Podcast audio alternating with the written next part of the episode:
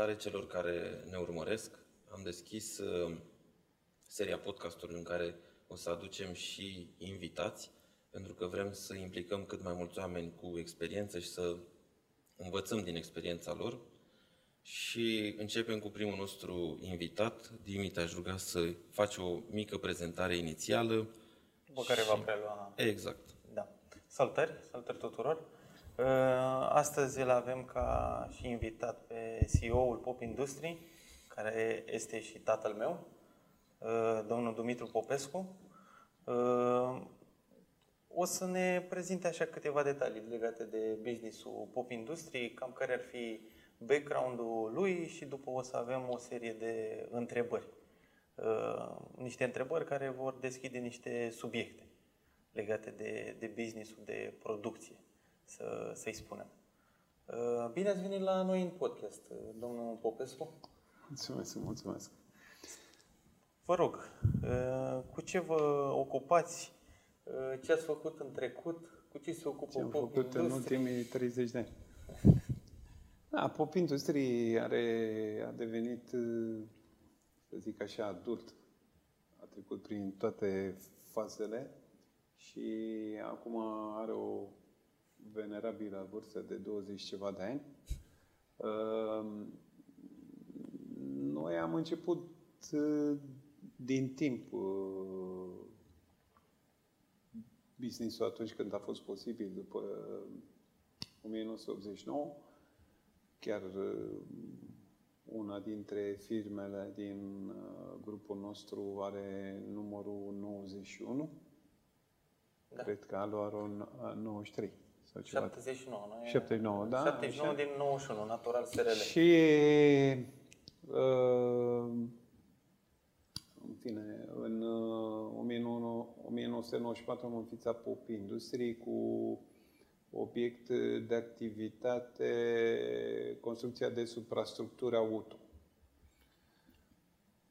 Am început atunci cu un pionierat.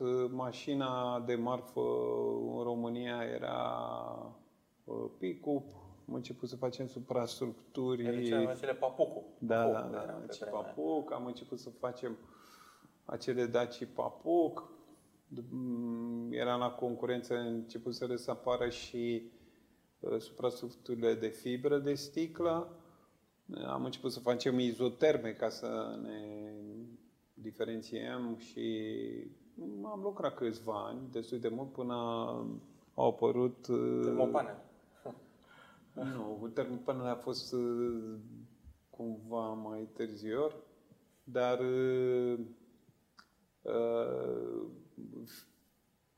Slatina fiind în orașul ăsta al aluminiului, era așa o cutumă, cine nu făcea, nu făcea tâmplărie, nu exista. Și era o oportunitate, pentru că fiind fabrica aici, am putut să, am avut acces la materiale, am avut acces la tehnologie, am învățat destul de repede și am avut o perioadă în care am făcut și noi această activitate de tâmplărie, dar n-am renunțat la partea de suprastructură auto și uh, ne-am dus în, în direcția asta. Uh, am avut o direcție de business care a fost uh, direcția principală la un moment dat. Noi am făcut de-a lungul timpului și un produs chimic folosit la tratarea apei, uh, pe care l-am uh, comercializat cu succes cam în toată țara și am făcut și export destul de mult. Numai că, datorită reducerii activității industriale și consumul de sulfat de aluminiu, a scăzut brusc și mult. A mai apărut și partea asta de contorizare. Între deci, ce perioade se întâmpla? Deci, până în două mii doi, parcă. Până în două mii doi am făcut asta. Am, aveam ca și...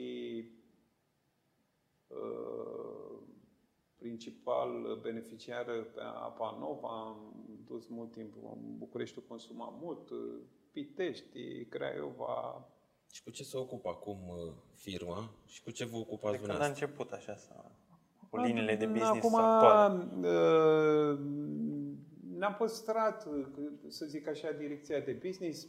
Practic aici vreau să ajung. În două mii zece, când a fost criza, a trebuit să ne orientăm puțin pentru că a, a scăzut drastic piața de camioane. Și pur și simplu nu mai era cerere și era un gând al meu mai de mult să facem un produs de serie și o, am, am gândit-o destul de mult, dar am început să facem remorci. Prima dată am început să facem remorci din gama mică, pe urmă medie și mare. Aveam în spate experiența din confecțiilor metalice. Din confecții metalice, de aluminiu, aveam, aveam, aveam toate condițiile ca să facem asta. Am trecut prin multe faze importante, că a trebuit să omologăm remorcile, pe urmă am făcut o omologare națională. Procesele astea sunt destul de complicate, pentru că la momentul ăla pentru România totul era ceva nou. Și mai există și tendința asta de a noi în România să fim mai catolici decât Papa, că tot a fost Paștele acum. Și totul se, se făcea extrem, extrem de atent, extrem de complex, cu toate că noi aveam exemple că se poate simplifica. Am trecut și prin asta și am început să producem remorci. Ne-a plăcut mult. De la început am avut ideea asta de a ieși în Europa, pentru că asta e miza. Practic. Acolo e piața mare. Acolo e piața mare, acolo îți verifici mușchii, ca să zic așa. Dacă ești acolo, existi. Dacă nu, te, te mai gândești. Și a fost un, un challenge. Și pentru că eram, să zic așa, cumva la masa la care erau actorii principali, noi eram undeva la ușe, se mai deschidea ușa, ne mai dădea cu ușa în cap și a trebuit să acceptăm orice condiție ni s-a, ni, ni s-a pus. Și adică clienții, atenție, când ajungi în piața asta mare și foarte elevată, ți se cere să fii la fel de bun ca cel mai bun, dar ca preț... La costuri cele mai mici. La preț, bă, voi sunteți în România, acolo, Europa, nu știu ce. Mâna de lucru, da. Și a existat, a existat problema asta. Dar s-a întâmplat că din, din meciurile astea care le-am avut, venea un client la noi și de obicei veneau cu produsele cele mai complexe, care nu puteau să le implementeze prin alte țări, prin Germania, erau așa. Și veneau. Și noi spuneam da. Și dai, și făi, și nu știu ce. Și, bă, bă, în fine, cred că suntem producătorul european cu cele mai multe tipuri de remorci omologate. Dacă vă puteți închipui așa ceva. Și cred că sunt peste două sute patruzeci de variante, versiuni. Asta e da, termenul legal. La un moment dat, prin discuțiile pe care, și întâlnirile care le-am avut și am fost și pe la expoziție, am văzut o oportunitate în partea asta de containere. De... Era cumva o activitate legată de ce aveam noi și am zis, bă, să nu ne punem ouăle, folosesc termenii ăștia. Da, da. Toate într-un coș. Să le punem într-un coș. Hai să...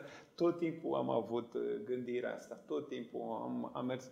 Probabil și din cauza asta ne-a fost destul de greu. Și de o gândire ce... corectă. Da, vreau, dar e foarte greu. Afară nu prea se practică asta. E un cal tragi pe el, îl duci unde poți și pe urmă ori îl lași să moară sau îl vinzi bine.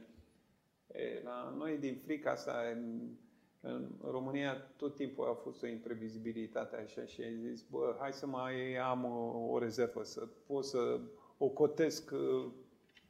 Tocmai de-aia ei nu diversifică atât de ușor, aici mă refer la companiile foarte mari, și de-aia nu-și asumau și încercau să externalizeze către companii mai mici sau țări mai mici și să-și asume ei toate riscurile. Și atunci ei merg pe ce știu cel mai bine. Dacă unul știe să producă doar șurupuri, se da, apucă și asta, asta face de generații. Deja e perfect adevărat ceea ce spui, numai că noi eram pionieri pe bune. Eram pionieri. Învățam din mers și nu exista o școală de nimic. Nu exista o școală de nimic. Mi-aduc aminte că, uite, Dimi când a terminat facultatea, eu l-am direcționat să se ducă la autovehicule rutiere și chiar l-am rugat și pe el, dar am vorbit și eu că mai aveam profesori care știam. Dom'le, hai să... Da, am vrut să fac o licență. Să, să facem puțin, să inventăm și în domeniul ăsta, că e vehicul remorca și asta. Și nu, primit o reticență. A rămas tot pe reductor și pe... Da, pe niște proiecte, niște proiecte, teme vechi. Niște teme absolut vechi și... Deci, de ce e greu pentru producătorii români când ies în Europa? Foarte simplu, pentru că se luptă cu niște firme cu o tradiție foarte lungă, care știu jocul foarte bine, care au lucrurile foarte bine puse la punct. Sunt tehnologizați, deci e, diferența aia de cincizeci de ani sau nu știu, o sută de ani, cincizeci de ani, când, când am intrat în Europa, nu se recuperează așa peste noapte. Se recuperează că nu suntem noi făt frumos să creștem într-un an cât cinci. Ne zbatem și am făcut, și noi am făcut, și alții. Puțin, puțin. Din știința noastră de la registrul auto român, noi suntem, cred, la un moment dat eram, acum poate că sunt și alții, dar la un moment dat eram singurul producător român care vindeam uh, un produs omologat cu fabricat în România. Un vehicul.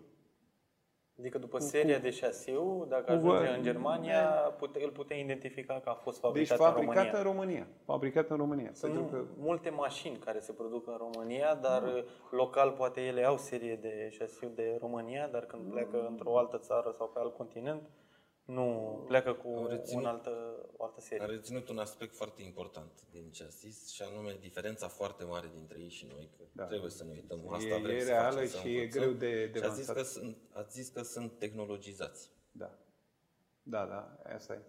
Eu am Acum o... dacă tot am ajuns și am discutat data trecută cu Dimi de da. cele patru revoluții industriale, cât, cât de importantă este tehnologia în viața unui business, unui producător. Da. Acum nu vă ascund că la noi e o revoluție continuă în companie. Tot timpul este, e, sunt păreri contra, contradictorii, sunt tot felul de... Păi, oamenii la schimbare sunt ușor reticenți. Da, nu mă refer numai la oameni. Și între mine și Dimi, și între Dimi și alții, și asta există. Dar cred că de aici vine și vin provocări și pe urmă. Știu că acum câțiva ani de zile ați, împreună cu Dimi, care a fost foarte activ implicat, ați implementat un E R P. Stați până la E R P să vă spun eu o, o, o întâmplare foarte interesantă, care pe mine m-a marcat.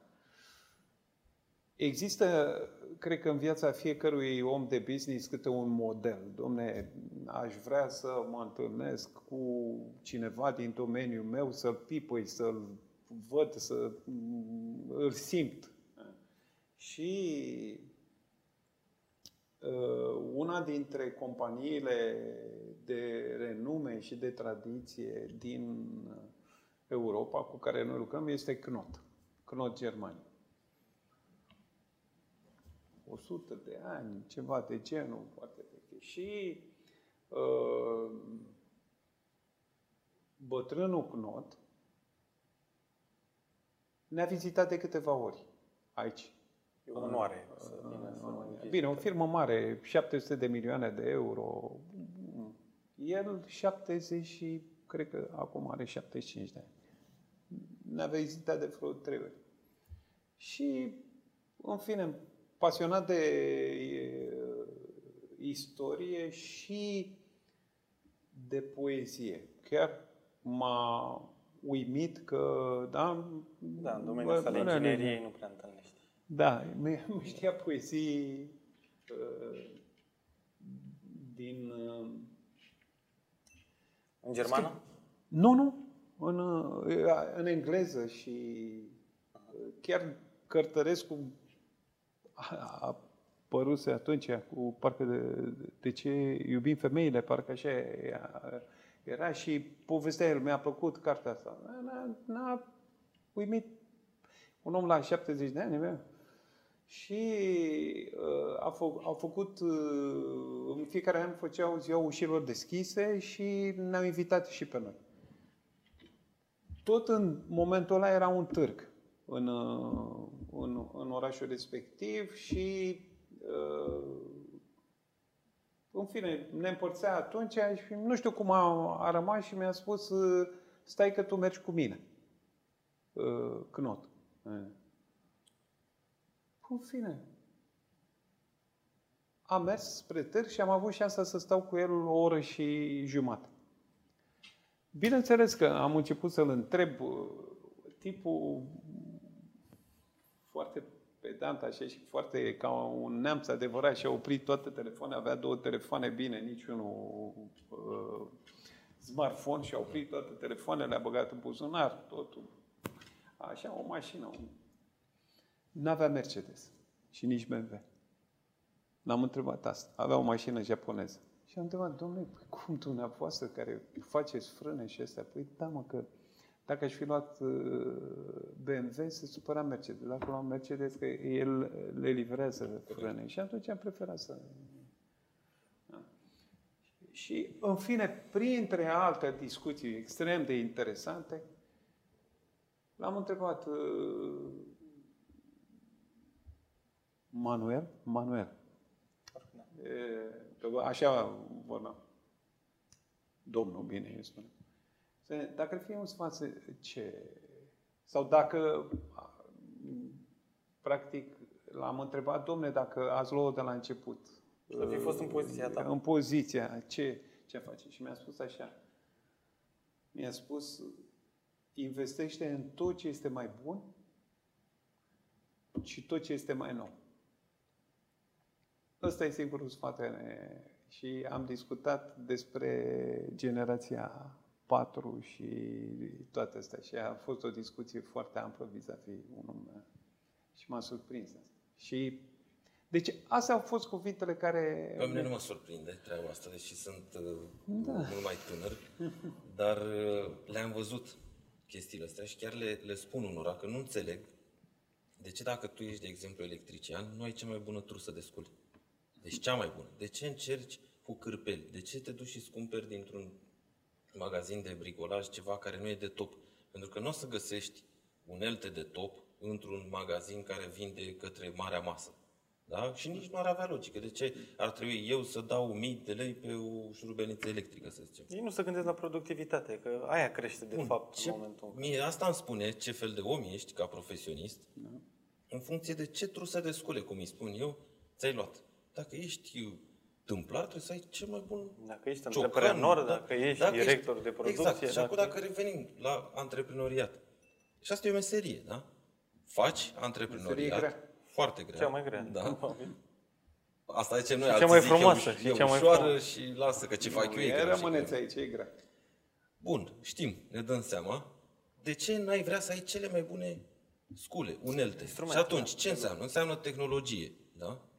Înseamnă, înseamnă echipamente performante. Da, hai să înseamnă uh, experți buni. Adică e ca și cum, nu știu, te duce, ai, n-ai curaj să te duci la un medic care e rezident, să-ți facă o operație foarte complexă și zici, eu vreau un profesor doctor. Acolo vrei. Dacă îmi vine vorba de alte servicii, eu spun ce văd eu în jurul meu, de ce mă lovesc, oamenii nu mai dau importanță, antreprenorii, și rămân pe anumite lucruri. Dar mașina, și o cumpără de tot, revenind. Deci poate echipamentul da, de lucru, utilajul, e un învechit. La e care... o mentalitate a deci se întâmplă. Și aici nu mă refer la firme mari care poate să aibă divizii de. Da. Și încearcă și low cost și, da. Uite, și uh, chiar astăzi am sezat un aspect, că tot veni vorba de R P. Mm.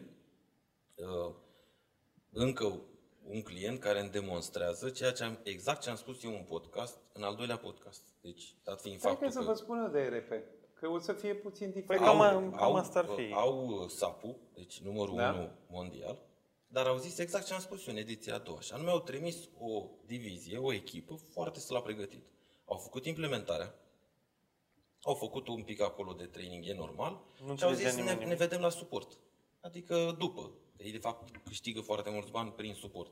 Ei, dita mai firma foarte mare să stai să faci declarații fiscale de mână, în condițiile în care sunt foarte greoaie, în condițiile în care un soft de două sute de euro le face automat.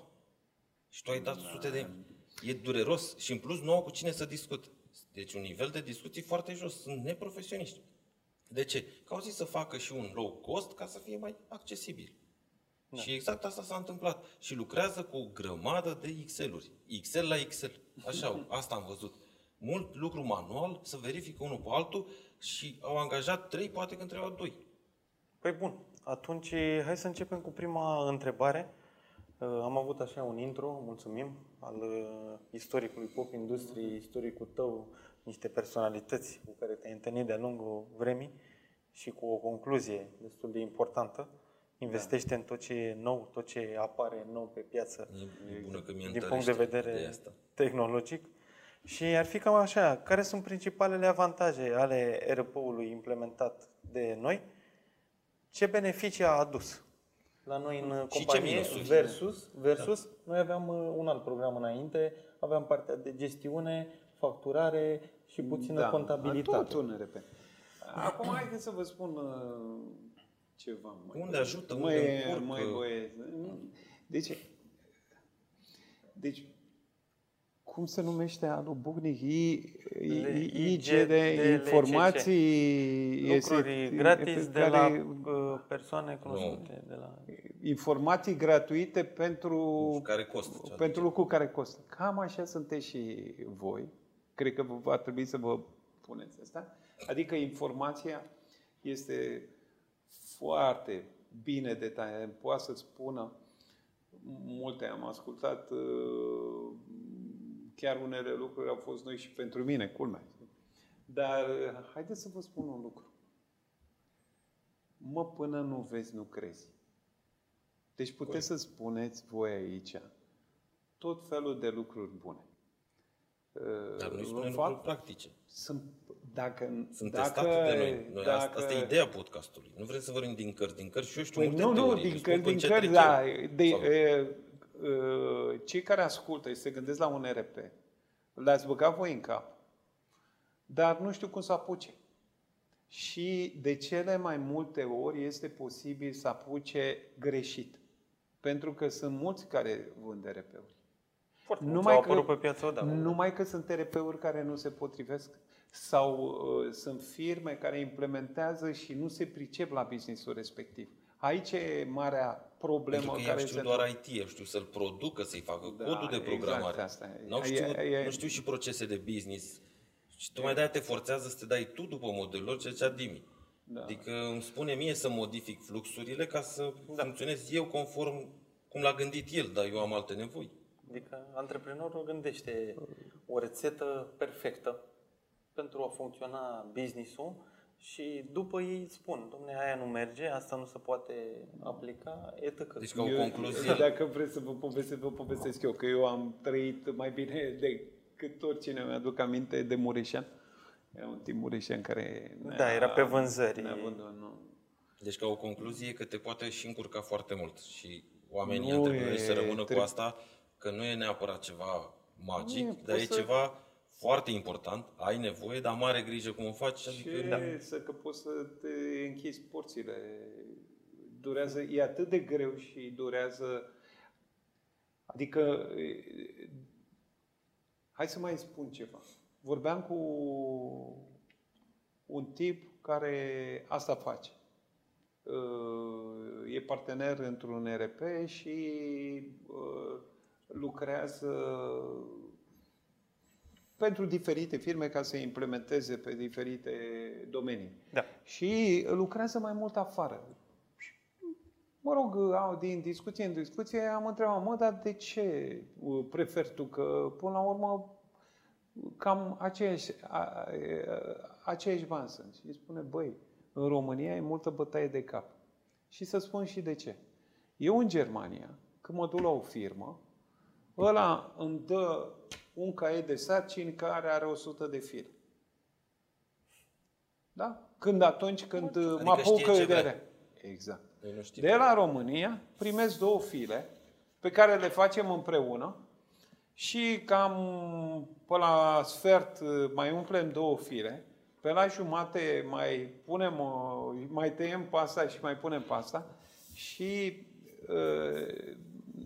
practic e firesc să se întâmple asta, că acum să fim cinstiți, nici el nu vrea să-și complice viața. Nu o să te facă pe tine mai deștept. Puțin îi ceri, puțin îți dă. Corect. Pentru că toată lumea e așa, pe, să câștige banii cât mai cât ușor. Ai? o sută de mii? Să fac două sute de mii. două sute de mii, exact. Da, da. Câți bani ai? Asta e exact. Da, asta da, e. e păcat că o firmă mare sau firmele mari de soft cu tradiție sau multinaționale au ajuns totuși să facă și cârpeala asta. Da, nu, dar se calcă pe cada vreme în, în domeniul ăsta. Dacă nu...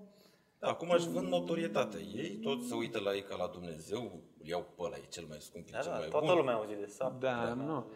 După părerea mea, există în alte țări și chiar exemplul meu, atenție, este Turcia. În Germania există de mult. Sunt centre de consultanță pe lângă camerele de comerț, unde antreprenorii sunt nu sfătuiți, învățați. Asta în... încercăm noi. Învățați. Da, în, da. Privat, că în privat, am că deocamdată public nu. Dar se voi poate. Faceți gratuit.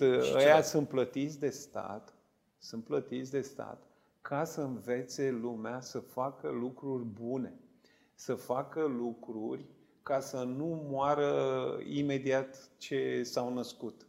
Și le spun cum să facă, le, își aleg și domeniul, întreabă pe om, bă, ce vrei să produci? Bă, vreau să produc generatoare, bă, ești nebun, păi mai sunt cinci numai aici. Nu, uite, păi produc da, da. pompe de apă. Da, dar la noi românii n-au nevoie, că deja știu. da, da, păi da, de ce să, ce să mă înveți? Ai dreptate, așa e. Păi nu, sau cum am zis eu, deci ar trebui că atunci când îți înființezi o firmă, mici noțiuni de bază, ar trebui să ai ca un examen, un test. Examen. Să fie exact asta. Nu, să te trimit, adică tu ce vrei? Vrei să intri în antreprenoriat, e o meserie, ca la școală, ca la o facultate, vrei să aplici. Ok, hai să dai un test sau hai să-ți dau materia. Ca de personalitate, ca de personalitate exact, ar trebui adică să fie... Tu totuși devii un mic manager din secunda doi, adică angajezi oameni, poți să faci oferte la, decizii. La, la un angajat care pleacă, își dă demisia într-un loc pentru că are încredere în ideea ta sau în ce știi tu sau poate chiar îl păcălești că îi dai nu știu câți bani. Adică te joci totuși cu niște chestii și n-ar trebui. E ca și cum mi-ai dat permisul fără să fac școala auto doar pentru că am făcut optsprezece ani și să presupune că știu eu cu pedalele pe acolo. Așa că ar trebui, văd eu, ar trebui făcut când îți deschizi o firmă. Și anume... să te oblige să faci un curs, dar nu neapărat pe hârtie, un curs de, mic, de management, de business, no, no. de noțiuni generale, nu trebuie să știi contabilitate de... sau ceva. Ai Eu... dat testul, fie un test online, orice, nu știu, ceva să-mi arăți că ai mici, mici noțiuni. Deci poate să-și deschide atât, de ziua de azi oricine. În trei zile e firmă, nu una. Firmă, nu, nu contează. Nu, da, eu zic că treaba asta trebuie făcută în școală. Și atunci îl vezi pe tot ca o școală, școală cum ați zis, pe lângă camerele de cum. Da, e tot ca o școală, adică vin un pic să văd ce știi tu. Hai să stăm un pic de vorbă, vezi, uite aici nu știi aici, așa, și după aia să înființezi firmă și să treci. Că de-aia suntem campioni în Europa, în primii cinci ani să închid nouă din zece firme. Da, așa este. Asta o arată așa cifrele. Acum, Dimi, ai și, și mă întrebai, Dimi, despre E R P, e, ce trebuia să spun? Ce beneficii ai adus? Din bă, punctul încă, tău de vedere, eu mi-am spus în podcastul trecut. Încă, încă podcastul nu am beneficii. Ce vreau să spun că a fost dureros. A fost dureros pentru că... Acum trebuie să spunem la cei care ne ascultă că e o diferență în a porni cu business-ul tău, de la, nu de la zero, dar cel puțin într-o fază incipientă și să faci o implementare. Și una e să faci o implementare cum eram noi în două mii optsprezece. Da, când am trecut de la un E R P la altul. De la E R P la altul, care aveau baze total diferite. Aș vrea să vă mai spun ceva foarte important. Noi am încercat să vedem cum lucrează alții. E foarte important să te documentezi. Și am aflat că unul dintre producătorii destul de mari din Europa, Pongraț, pe care îl cunoșteam și pe patron, eram prieteni, a implementat A B A S. Adică E R P-ul la care ne gândeam și noi și exista deja și în România ca opțiune. Și așa am ajuns noi la... Adică nu ne-am dus cu capul înainte. Bine, am întâlnit un foarte bun buzător care ne-a spus că, domne, plecați că se ocupă E R P-ul. Nu face de toate. Nu face de toate. Hai, nu mai e. Viața slide-urile de PowerPoint. Așa. Te iau niște băieți acolo și îți fac tot mezamplasul. Da, și... dar asta ar trebui să fie, ar trebui să te, să te prinzi, zic eu. Nu știu, adică dacă e ca și cum mă duc undeva. De ce? Păi dacă cel care are softul tot el se ocupă de tot și el promite că mi le face pe toate, nu știu, e ca și cum, nu știu, mi se pare dubios așa. Păi adică de ce n-ai întrebat și pe altcineva care nu vinde softul? Uh, așa nu spune nimeni. Uh, aici unul care are tot un E R P, un partener de afaceri, nu trebuie să fie cineva pregătit, mă, cum e la tine. Deci la noi, noi nici acum nu reușim să, și firma cu care lucrăm are ceva implementat la firme mari. Dar nu am, orică e secret, orică nu vor, dar ne-ar ajuta foarte, ne-a ajutat foarte mult să schimbăm impresii cu cineva care lucrează cu E R P-ul. Poate ăla face ceva, poate noi facem, schimbăm impresii. Și asta e o chestie că toată lumea se ține separat, așa, cu niște panouri separatoare între, să nu cumva să spui ceva de rău, după părerea mea. După da. părerea mea e să nu cumva să...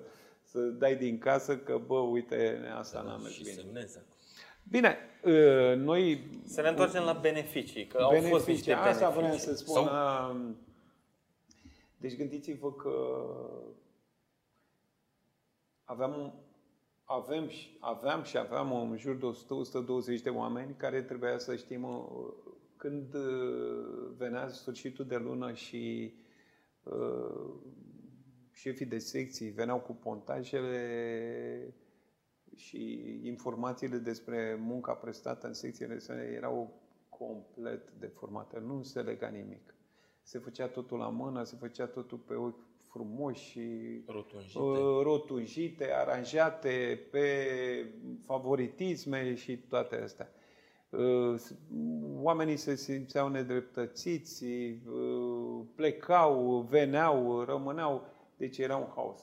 E, e, practic, ăsta, ăsta a fost punctul principal unde noi trebuia să facem ordine. Dom'le, adică noi trebuie să, informația... să găsim sistemul care ne ajută să măsurăm munca corect. La orice moment și oricând. E, am reușit. Am reușit. Din punctul ăsta Asta, de, da, de vedere da. am, am reușit și e un mare beneficiu pentru că noi știm în orice moment, în orice moment, e, cât s-a lucrat, cine pe oră, lucrat? pe zi, pe lună, pe an, cine a lucrat, ce a lucrat, cine a lucrat, când a lucrat, piesa care a lucrat-o, cine a verificat-o și toate astea, toate le știm. Adică clară. Există din punctul ăsta de vedere o trasabilitate perfectă, o trasabilitate. Corect, trasabilitatea m- e, cred că, cuvântul important. secret. Da. Ca să zic Numai că... că există și programul ăsta totuși nu funcționează independent. Tot mai intervine omul. Corect. Bă, și când intervine omul. Bă, când intervine omul. S-a nu trebuie lăsat prea mult. Da. Face varză pe acolo. Pentru că informațiile Deci acum suntem în faza asta, să eliminăm omul, ca să vedeți cum te împinge viața. Știi că sună urât. Cum să adică eliminăm să greșelile care da, da, pot da. să apară. Adică e, la...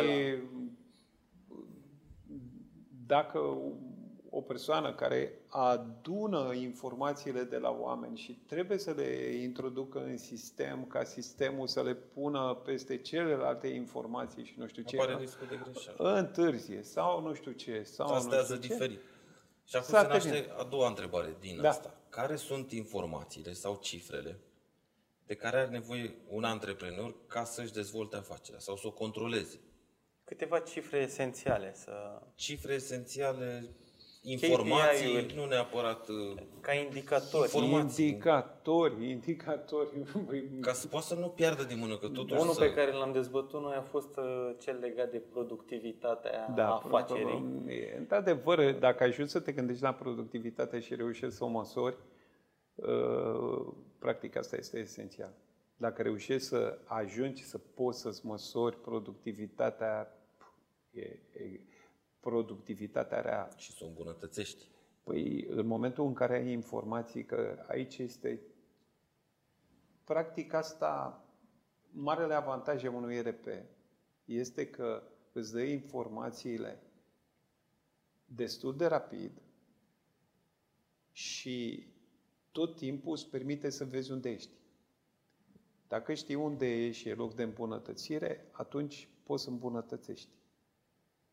Poți să îmbunătățești. Asta e mare. Poți mare controla. Asta. Poți controla. Poți Dacă măsura. e ceva rău, poți să intervii.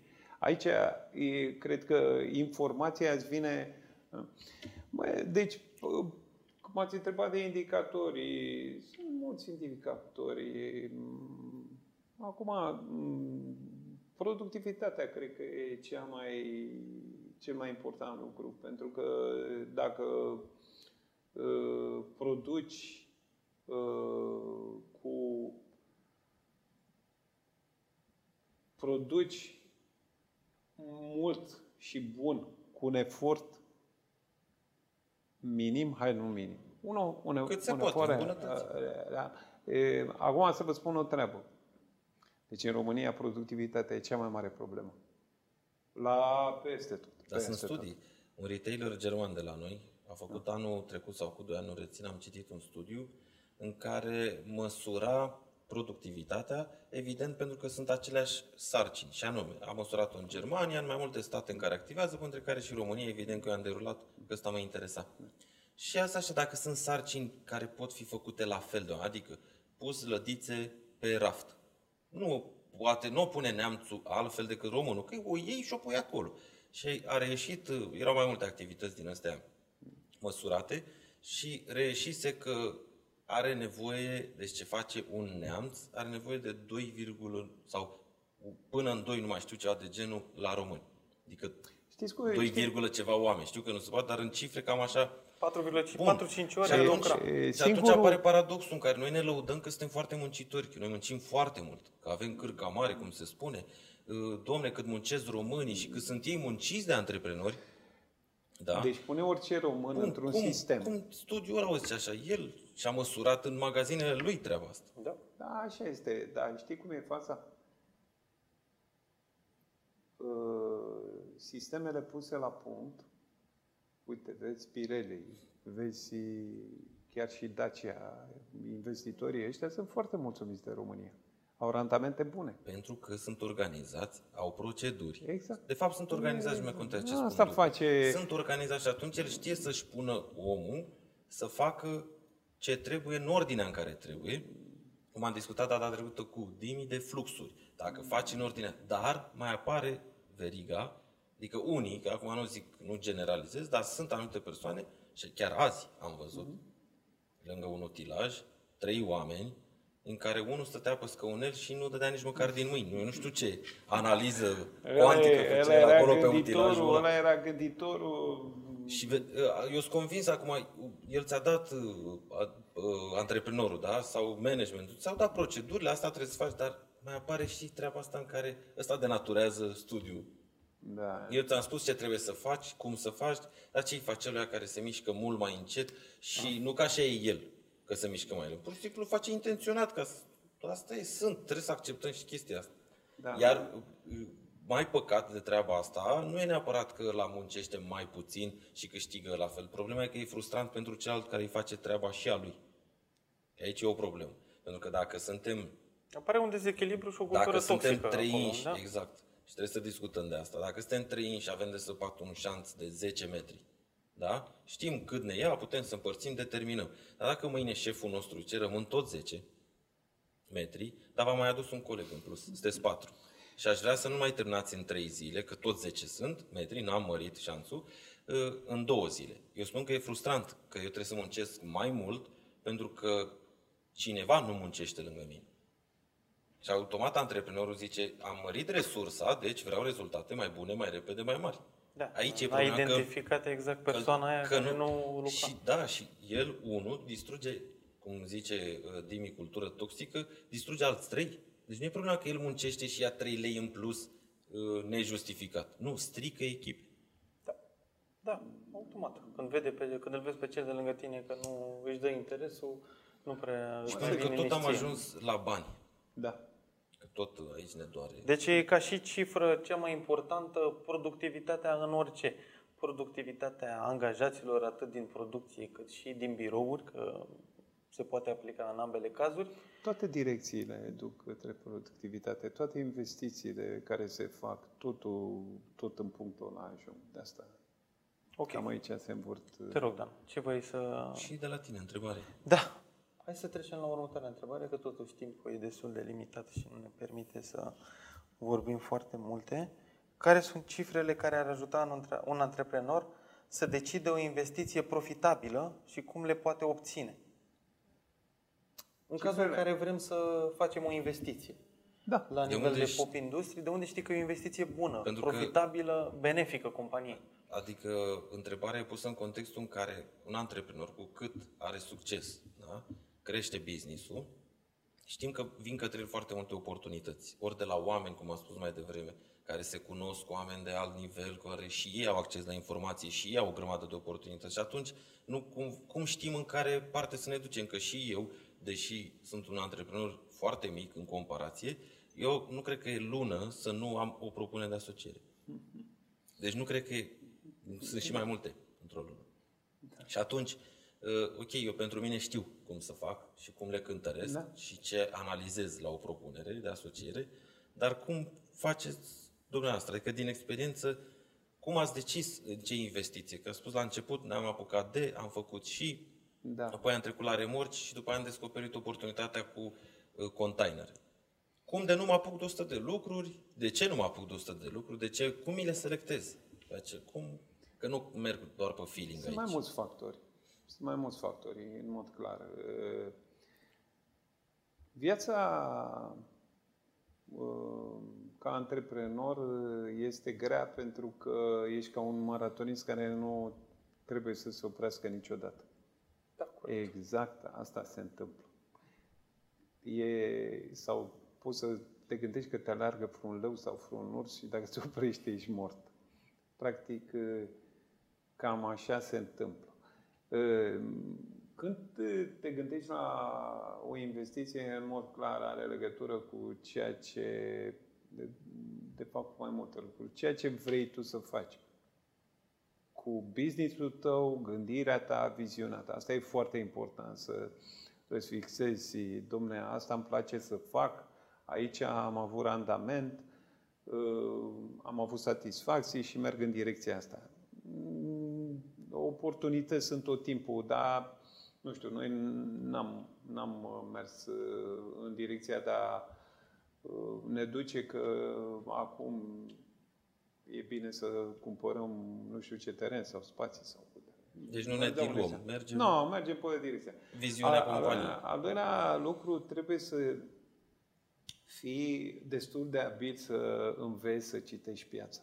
Piața îți spune foarte multe și practic, dacă vă uitați așa în istoria asta de business, cei care au avut viziune au ajuns sus de tot. Pentru că dacă știi să privești și începi să scanezi așa zonele unde există oportunitate, există viitor, asta îți dă o, o foarte mare șansă să, să reușești printr-o investiție. Și cred că și voi, dar și eu, când a apărut peste noapte o întreprindere care a bubuit, am zis, wow, bă, dar cum nu mi-a venit mie ideea asta?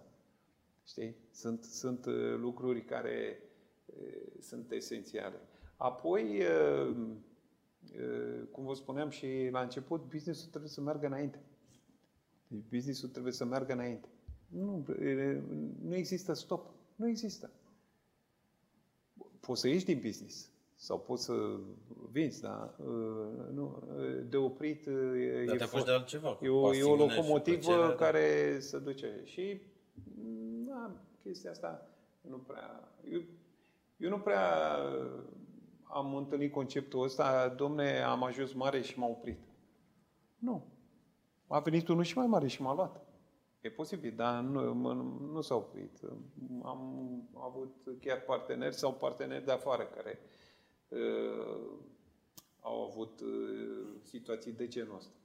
Și uh, al treilea lucru, că am spus vreo două sau trei sau al patrulea lucru, este, domne, îmi permit, îmi permit, adică uh, cum stau cu finanțele, mă finanțează, au încredere finanțatorii în mine, am găsesc resursele necesare, că degeaba o vreau eu dacă n-am resursele necesare. O investiție o faci cu resurse de la finanțatori. Și atunci trebuie să discuți cu... Adică să te gândești, mă, ăștia trei am viziune, există oportunitate, deci planul am finanțare... De afaceri, planul de afaceri care trebuie, planul de investiție, da. Ai nevoie de analiză a pieței, analize statistice în funcție de produsele pe care vrei să le produci, să le comercializezi, et cetera. Exact. Și, bineînțeles, ai nevoie de bani. Ai nevoie investiție de bani. Ai nevoie de, de bani? Dar cum știi câți bani? De câți bani ai nevoie? Nu, nu, nu, nu, aia știi. Că vezi proiectul, un milion de euro sau zece sau o sută. Cum știi câți bani ai? Cum știi câți bani ai în câți momentul în care... Efectiv, da. Că aici nu mă refer la banii din bancă. Asta e altă întrebare. Da, da, păi da, dintr-una într alta, era... că ăsta e scopul. Asta e, asta e complicat. Asta, sau e, să leagă cu ultima mea întrebare și după aia da. las pe Dimi, da. care și el câteva pregătite. Întrebarea pe care eu o primesc cel mai des, da. când fac rapoarte de analiză da. sau în discuțiile cu antreprenorii, unde-s banii mei din balanță? Din, din contul de profit și pierdere. Din contabilitate. Din contabilitate. Am asta, sunt... câți bani am, cât scrie acolo, un milion. Păi dacă aș avea eu un milion acum, evident că în bancă nu sunt un milion, că nici n-ar fi înțelept da. să stai cu ei. Adică e important e cash flow, nu doar să-i produci și să-i păstrezi, că știm că nu e o decizie bună de business. Asta, bine, acum depinde și de amploarea lui. Dar cea mai des primită întrebare la mine asta e. Unde-s banii? Eu nu am banii. Ceva e greșit. Ați făcut voi ceva pe acolo, noi. Nu, știi care e treaba? Asta e o gândire bolnavă. Înseamnă că te gândești. Când începi să sapi, să cauți banii, îți vin, ai gânduri ascunse cu firma, cu tine, nu știu ce. Mai bine nu stai să măsori foarte, foarte atent. Trebuie să fii foarte abil, să fii foarte priceput ca să știi exact pe ce stai. Foarte priceput. Cred că puțini oameni din uh, câți cunosc și care conduc business-uri mari și astea, nu mă interesează. Nu mă interesează. Pentru că, până la urmă, eu sunt uh, un om normal, știu uh, ce-mi trebuie și asta. Mă uit, am viziunea, vreau să aud acolo. Văd că pot să duc, uh, uh, să trag căruța după mine, merge uneori mai încet, alteori mai, mai repede. Înseamnă că au mulți oameni care preiau grijile astea și știu ei și câți bani sunt de, și asta unde e... sunt. Bine, plecarea de la chestia cu investiția da? și ar trebui să știi, domne, uite cu câți bani vin eu, de exemplu, ca și cum ai prezentat la un finanțator. Domne, am planul ăsta de investiție, am suma asta, care e venită din compania pe care mai am nevoie o am, de diferență. Am nevoie de, de, de, de diferență. Băncile își măsoară foarte repede. Ei, băncile au loc, au ochiul, au ochiul. Nu e nevoie. Au algoritmul, mai bine zis. Nu, nu, au ochiul. Să uită, te scanează și... Da. Noi am trecut prin, prin treaba asta. Deci analize, au fost bănci care n-aveam garanții, n-aveam, simțeam că putem să ne dezvoltăm și... Nu, nu, eram legați de mâini și de picioare. Până n-am găsit o bancă, pe urmă au apărut mai multe, dar o bancă care s-a, s-a uitat la business plan. Da, e, foarte multe nu fac treaba asta, se uită doar la cifre. Mai să știi că la un moment dat s-a mai schimbat optica. S-a mai schimbat optica, că s-a mai disciplinat lumea. Dacă vede că ești crescut corect, armonios și n-ai în spate lucruri evident negative, atunci... Sau fluctuații, pentru că ele de obicei fug de fluctuații. În România n-ai cum să nu ai fluctuații. Nu atât de mult. În România e grozăvie cu impre... imprevizibilitatea. Noi asta nu avem în România, ca să duduie România. Eu am avut o, o speță cu un client. Într-un an a semnat un contract foarte profitabil, mare, prin, în afară, și a început, evident, a produs foarte multe venituri în balanță. O parte din ele, într-adevăr, neîncasate, dar nu aici era diferența foarte mare. Dar banca n-a vrut să-l finanțeze, pentru că asta mai așteaptă încă un an. Că îi e teamă că nu stă pe ceva solid această creștere explozivă. E stabilă, da. Da, și el vrea să ia mai multe utilaje, evident. Eu cred că a făcut bine. Pentru că și eu îi spuneam, dar nu aștepți puțin, nu aștept să duci contractul ăsta la final, nu aștept să tragi și tu linie, hai să vedem cum stăm, hai să analizăm cifrele, dar el era prins în euforia aia în care contracte veneau, veneau, veneau, bani veneau în continuu și atunci el nu a mai, nu a mai avut răbdare să stea, să vadă cum se întărește fundația la casă. La asta și perioada economică era pe val. Eu n-am înțeles la momentul ăla, a fost acum câțiva ani de ținut, n-am înțeles și am criticat oarecum la bancă. Zic, de ce? Ia uite ce cifre. Ia uite aici, ia uite asta. Uite cum produce. Dar eu zic că au gândit-o bine. Acum, privind în urmă și mai câștigat și o experiență în anii ăștia, am mai văzut tiparele astea, am mai văzut filmul ăsta și de multe ori n-a ajuns bine la final. Și de-aia îi spun mai, mai hop. Dacă ai tradiție, ai cifre, ești... Uh, ai un istoric, cum a zis mai devreme, optica lor se schimbă. Așa este. Omul n-a fost rău. Dacă a dovedit odată, poate să o dovedească tot timpul. N-a fost un porține. Numai că e imprevizibilitatea asta care ne paște oricând și pe oricine.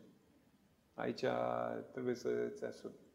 De-aia câteodată e bine să acționezi în două direcții.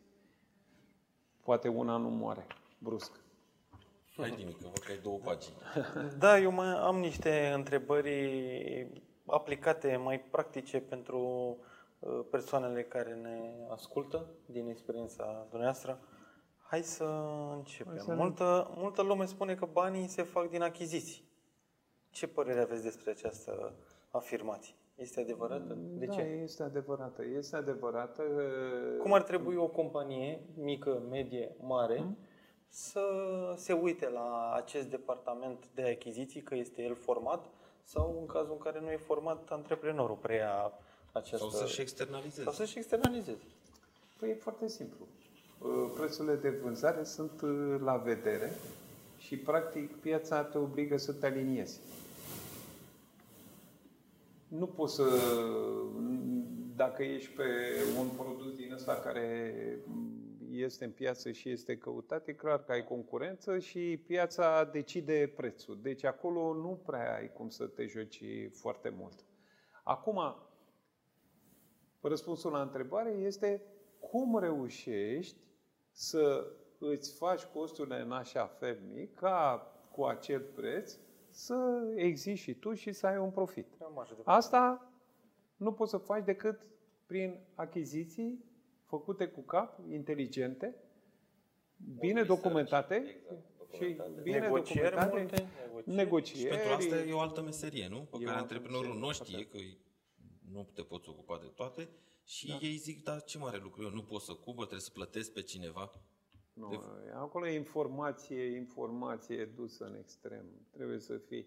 Deci de că dacă ai un produs care are treizeci de materiale și vreo cincizeci de accesorii, tu trebuie să visezi fiecare articol din ăla. Acolo ai șaptezeci de furnizori, șaptezeci de furnizori, în toate trebuie să fii bun. Și nu mai spui că fluctuează și asta. De asta e aici și la mine, chiar foarte dacă, adevărat. Chiar dacă fac servicii, și deci nu sunt produse, principiul e același și la mine. Și anume, Eu nu pot să măresc veniturile nejustificat. Adică dacă... Prețul serviciilor. Da, da. La asta, da, clienți, da. Să le nejustificat. Să zic, uite, până acum era două mii de lei și de mâine e patru mii de lei, că nu mai mi-ajung mie bani. Adică plecând de la premisa asta. Da. Nu pot să-i cer, pentru că dacă e undeva pe acolo, da, cât e media? două mii de lei, cât mai încerc tu? cinci sute peste, hai să zicem că suport. Da.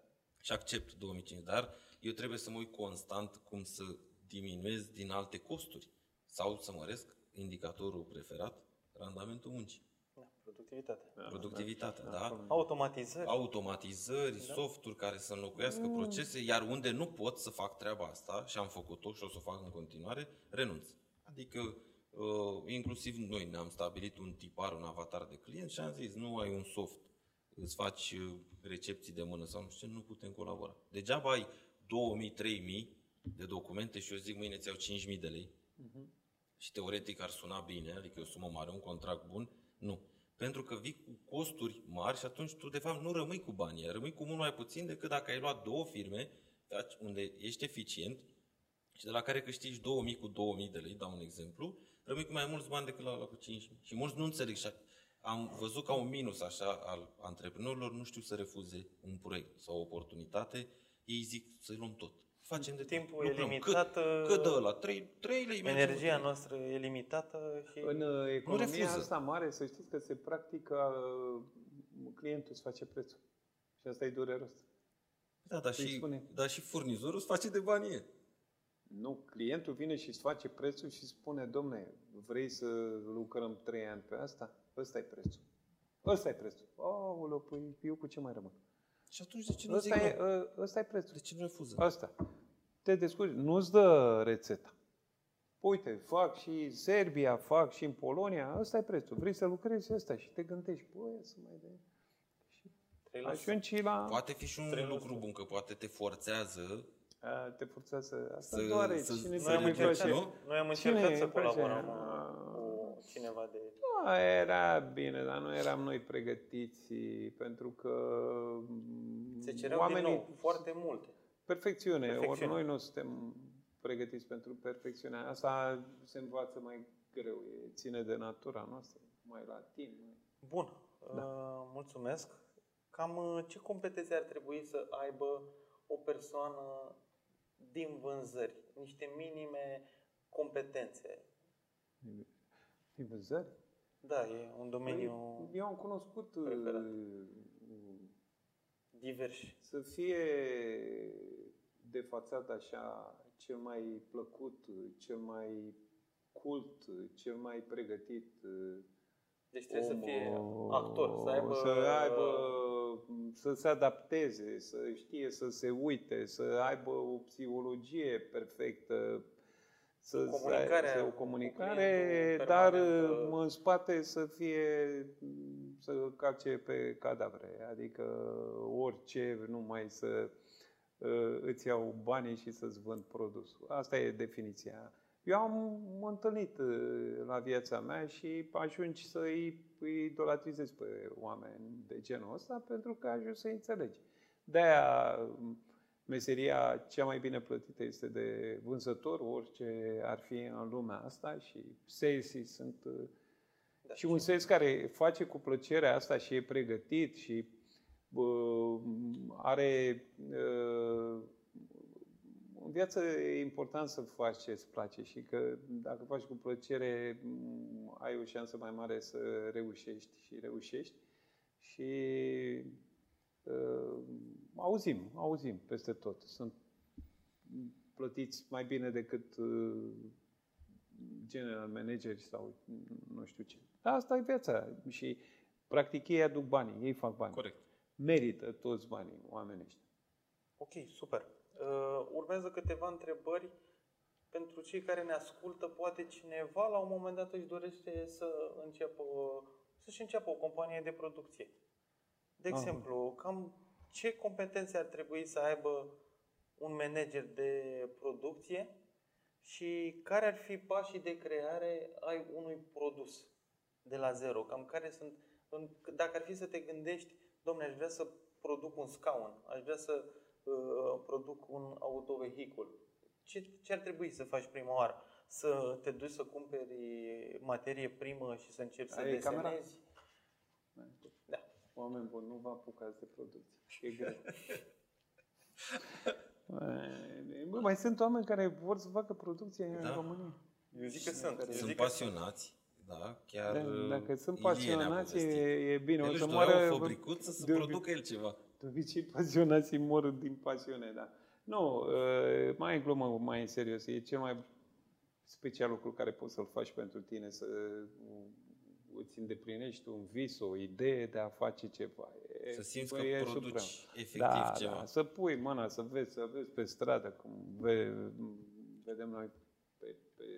pe străzi. Eu și acum mă uit când văd o remorcă nouă depășesc, stau în spatele ei, mă uit acolo, văd, bă, aripa aia a căzut puțin, nu știu ce, puteam să pun eticheta mai mare, să se vadă. A, avem tot felul de fetișuri din astea.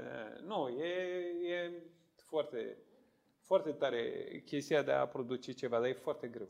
Ce ar trebui să facă prima persoană care se gândește? Să zicem, eu vreau să-și deschidă o companie sau pleacă dintr-o companie de producție și trebuie să... Trebuie să o ia pas cu pas. Trebuie să știe totul, totul, absolut tot despre produsul care vrea să-l facă. Să nu lase absolut nimic, să nu se influențeze. Dar asta e cel mai greu, să nu... Să, să uh, nu te lași influențat de dorința ta mare de a face asta, să fii cumva uh, prea sentimental vis-a-vis de un produs. Să deci fii visător cumva, realist. Cumva. Să fii romantic, uh, să crezi că, bă, ăsta, produsul ăsta o, o să fie... Deci nu trebuie o, să te îndrăgostești de el. Nu, nu. Niciun caz nu. Adică, bine, poți să te îndrăgostești, dar o dragoste... Dacă și cifrele sunt bune uh, și să te îndrăgostești nu, de trebuie ele, să cumva. Fii rațional. Și există... Cine este destul de înțelept și are să ceră sfaturi oamenilor în care a, are încredere. Că mă gândesc că dacă nu are încredere, e puțin nebun și, în mod clar, nu va sfârși bine nici cu afacerea, nici el. Dar... E bine să ceri oamenilor pe care îi cunoști și știi că, adică au dovedit că poate să-ți dea, poți să-ți dea un, un sfat, poți să își pună o părere, poți spune părere, ce părere ai? Deci dacă ai mai mulți nu decât da, atunci te mai gândești odată. Dar dacă ai, dacă mai sunt și răspunsuri formale, ai bă, fă, bă, că tu ești deștept. Da. Ești, oricum, dacă ți întrebi prietenii și vigile spui o, o idee, bă, uite, hai să vezi ce idee am. Vreau să mă apuc. Tu spun, da, e foarte bun. Dar dacă faci produsul Dar mai dă o bere. O să constați, o să constați că nici măcar prietenii nu ți-l cumpără.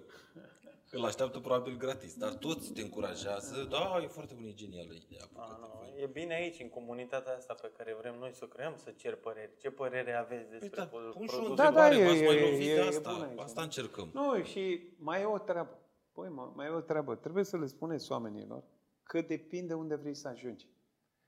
Dacă te duci la un nivel mediu, nu zic mic, mediu, poți să o duci ușor.